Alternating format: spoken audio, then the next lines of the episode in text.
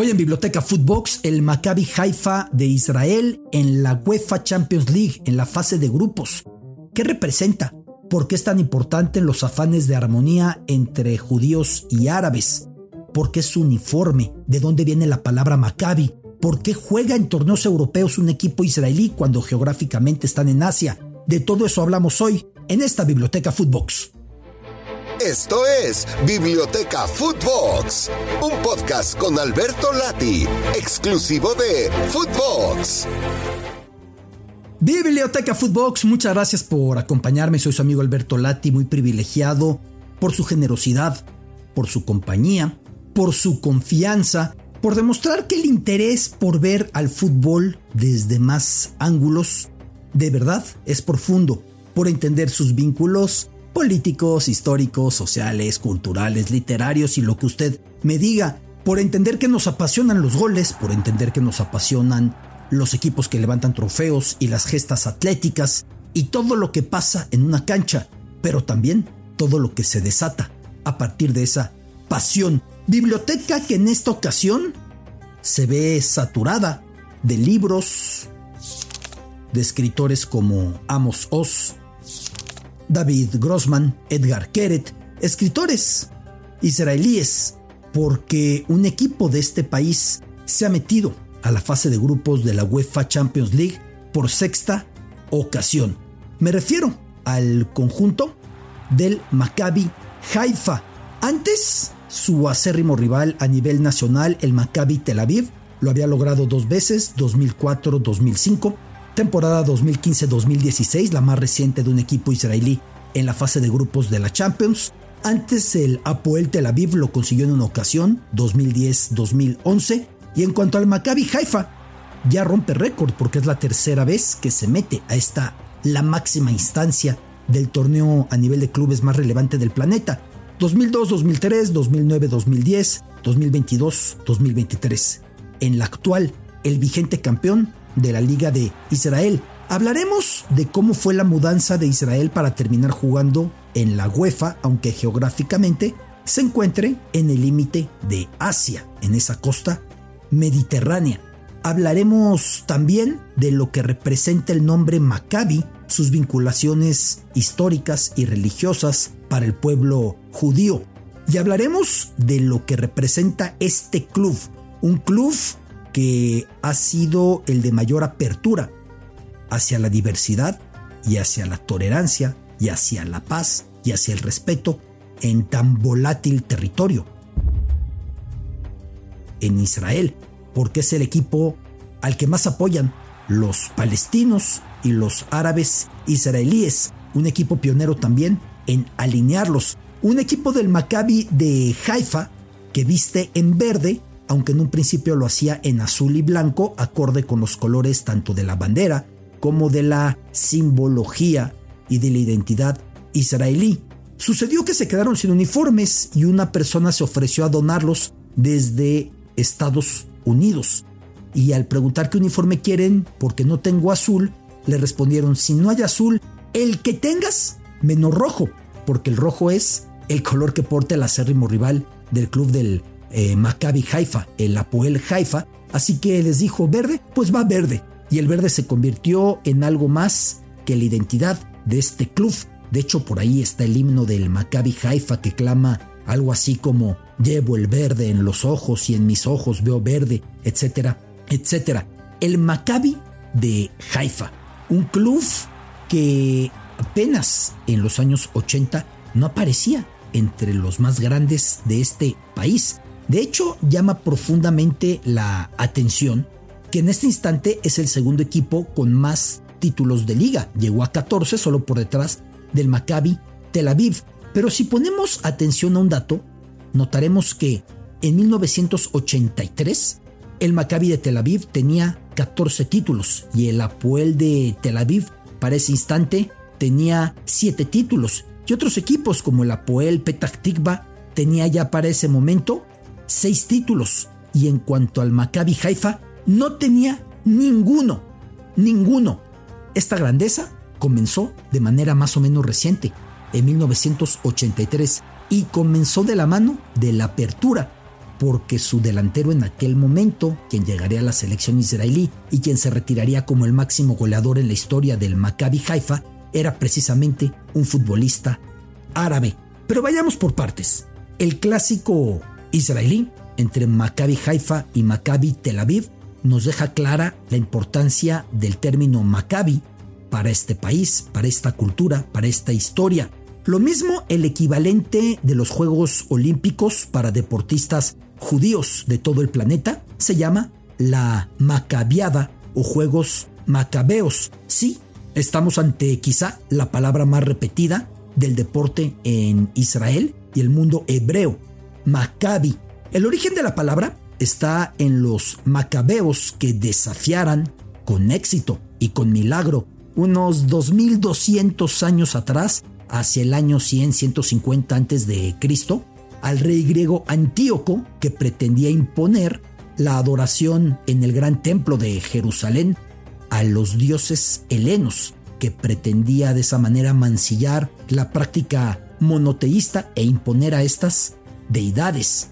En esas gestas de los macabeos que contra todo pronóstico y con todo adverso lograron sublevarse, se basa la conmemoración judía de la fiesta de las luces, Hanukkah, de ahí también surge el término Maccabi por estos macabeos para equipos de fútbol y eventos atléticos como los juegos que recientemente refería. Algo que implica cierta paradoja porque en su afán de oponerse a la dominación helena que incluía el Festival Atlético de la antigua Olimpia, los macabeos también peleaban contra la instauración de esos festivales deportivos tan de los griegos, tan de los helenos, sin embargo, pese a aquella oposición a todo lo que representaran esos eventos atléticos como toda la cultura helena bajo la cual se buscaba asimilar al pueblo judío, pese a ello quedó el nombre. A fines del siglo XIX se iba a elegir ese término al ver en las épicas victorias de los macabeos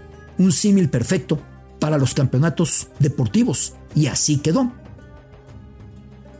Israel aún no nacía como Estado independiente, faltaba bastantes décadas para que eso sucediera y se iban fundando a granel clubes con el nombre Maccabi y toda la sociedad mundial Maccabi. El Maccabi Tel Aviv 1906, el Maccabi de Jerusalén 1911, el Maccabi de Petah Tikva 1912, el de Haifa, que es al que hoy nos referimos, que va a estar en la Champions 1913, el de Netanya 1934. En poco tiempo, pasamos a entender casi como si ese término Maccabi fuera una especie de traducción no lineal ah, de los términos deportivo o atlético al hebreo, casi como decir sporting, casi como decir athletic, lo que usted me diga, y así quedó, aunque el trasfondo del término Maccabi sea histórico y apegado a uno de los mayores milagros vividos por el pueblo judío, reivindicados a cada año con la celebración de Hanukkah, que suele coincidir en fechas con la Navidad, aunque no tienen vinculación alguna. Digo suele porque es un calendario lunar y no siempre caen al mismo momento, pueden irse moviendo unas semanas una en relación con la otra. Lo que no quita que este club, el Maccabi Haifa, que ya está en la fase de grupos de la Champions League, tenga una clarísima vocación de apertura. Esto puede ser, en parte, porque proviene del puerto más grande del Estado de Israel, el puerto de Haifa, un puerto siempre sinónimo de apertura, siempre sinónimo de intercambio de ideas, siempre sinónimo de tolerancia. Lo mismo puede pasar, por ejemplo, en Hamburgo, en Alemania, donde hay un puerto, suele haber intercambio. ¿Acaso también por otro de los puntos medulares de este puerto de Haifa, que son los jardines colgantes sobre una ladera del monte Carmelo, que es el núcleo de la tradición bajaí, una tradición que pretendía unir en armonía a todas las fes, a todos los credos, a todas las religiones, desde esa tierra, desde esa tierra santa, tan representativa no solo para los judíos, también para los cristianos, también para los musulmanes, y por siempre bajo disputa y por siempre trágicamente bajo rencores y por siempre trágicamente bajo discusión. Este equipo, el Maccabi Haifa, fue el primer equipo israelí que integró a futbolistas árabes y musulmanes. Hoy por hoy se estima que el 35% de los aficionados árabes israelíes apoyan al Maccabi Haifa. En 1983 se dio el gran movimiento de timón para esta embarcación, porque ya hemos dicho antes que el club Maccabi Haifa fue el pionero contratando futbolistas musulmanes y ya hemos dicho antes que el club Maccabi Haifa hasta 1983 no tenía títulos de liga, no había conseguido liga alguna. En su historial había una copa de 1962 y nada más que eso, en absoluto, nada más que eso. Y entonces, en aquel momento, el equipo verde conquista su primer título de liga con un futbolista árabe llamado Zahi Armeli como goleador. Armeli brillaría también para la selección israelí, demostrando que portar ese uniforme, demostrando que representar a ese equipo nacional no tiene por qué depender de profesar una religión o hablar un idioma. Zahi Armeli se retiraría como goleador histórico del Maccabi Haifa. Desde entonces, el Maccabi Haifa es la cara futbolera de la integración. Es sagrada donde se mezclan religiones e idiomas con absoluta concordia, donde si se comparte la devoción por un club que lleva en el escudo la estrella de David, es posible compartir una visión de futuro en paz. Equipo verde, un equipo que representa a la clase media baja y a la clase baja y a, las, a los empleados más sacrificados del puerto de Haifa, contrapuesto con lo que representa su acérrimo rival local, el Apoel Haifa, siempre consolidado, con círculos muy políticos de socialdemocracia o de izquierda, de Haifa, de clase media alta, el equipo rojo, el rojo, vinculado acaso también con ese afán de izquierdas, y el Maccabi Haifa con esa representación y siempre con esa apertura. Recientemente, en un clásico nacional frente al Maccabi Tel Aviv, un aficionado del Maccabi Tel Aviv profirió gritos discriminatorios hacia un futbolista árabe. El Maccabi Tel Aviv puso el ejemplo echándolo de por vida de los estadios. Grande fue la sorpresa que el Beitar de Jerusalén, el equipo más radical en su rechazo hacia futbolistas árabes y musulmanes, apoyó la medida y dijo todos tenemos que hacer lo mismo. Es común en las convocatorias de la selección israelí que aparezcan futbolistas árabes, algo que me llama la atención. En la última convocatoria se llamó a cinco y los cinco han jugado o juegan con el Maccabi de Haifa, sobre todo con un caso muy curioso. Mahmoud Jaber. Mahmoud Jaber es una de las grandes promesas del fútbol israelí, pero su hermano mayor, Abdallah Jaber, ha sido el capitán de la selección de Palestina, dos hermanos con selecciones distintas. Por ejemplo, si vemos en la historia, nos encontraremos con los hispano-brasileños, los hijos del gran Maciño, que Tiago Alcántara decidió jugar para España y Rafinha decidió jugar para Brasil. O por ahí nos podemos ir con el caso de Granit Xhaka, el gran mediocampista del Arsenal con la selección de Suiza, mundialista con Suiza, mientras que su hermano Taulan Xhaka, con menos condiciones futbolísticas, ha jugado para la selección de Albania. O si nos vamos al caso iraquí, hay algún futbolista campeón de Asia con la selección de Irak, de procedencia kurda, y su hermano que juega para la selección no reconocida, para la selección no oficial del Kurdistán. O por supuesto un caso paradigmático, que hasta en Copa del Mundo se enfrentaron en Brasil 2014. Kevin Prince Boateng jugando para la selección de Ghana y su hermano Jerome Boateng jugando para la selección de Alemania. Ejemplos, aunque con una gran diferencia en relación a lo que aquí menciono, que estos casos, Brasil y España, Suiza y Albania, Alemania y Ghana, no son estados en disputa, no son estados divididos por rencillas, no son estados en conflicto.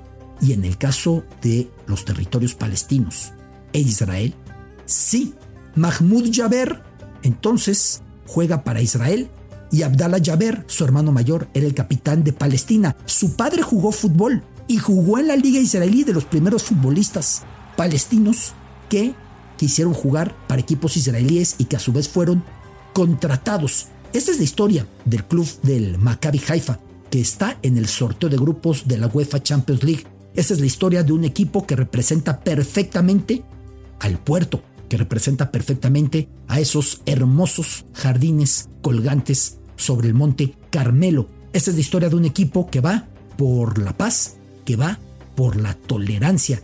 Esa es la historia de un equipo de crecimiento más o menos reciente y también de un fútbol que en origen, cuando llegó la fundación del Estado de Israel de manera independiente a fines de los años 40, Israel comenzó por jugar en Asia. Sin embargo, al encontrar la negativa de sus rivales regionales, de sus rivales musulmanes, de sus rivales árabes, a enfrentarlo, Israel terminó por mudarse de confederación. Porque, por ejemplo, para el Mundial del 58, ningún rival quiso enfrentar a Israel. Y entonces el equipo iba al Mundial y dijo la FIFA, no se puede ir sin jugar partidos clasificatorios. Y Gales, que había calificado al Mundial, última vez que lo hizo, hasta ahora para 2022, se le indicó que tenía que enfrentarse a Israel y finalmente Gales se metió.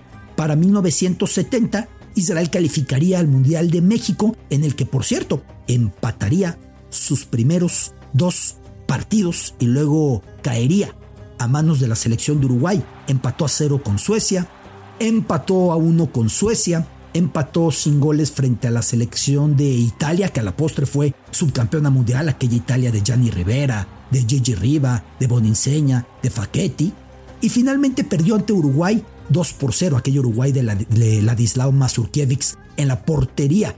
Aquel Israel fue ese mundial. Para el 74 ya no había manera de seguir jugando porque se iban agudizando las disputas con sus vecinos. Así que Israel se integra primero a la Confederación de Oceanía.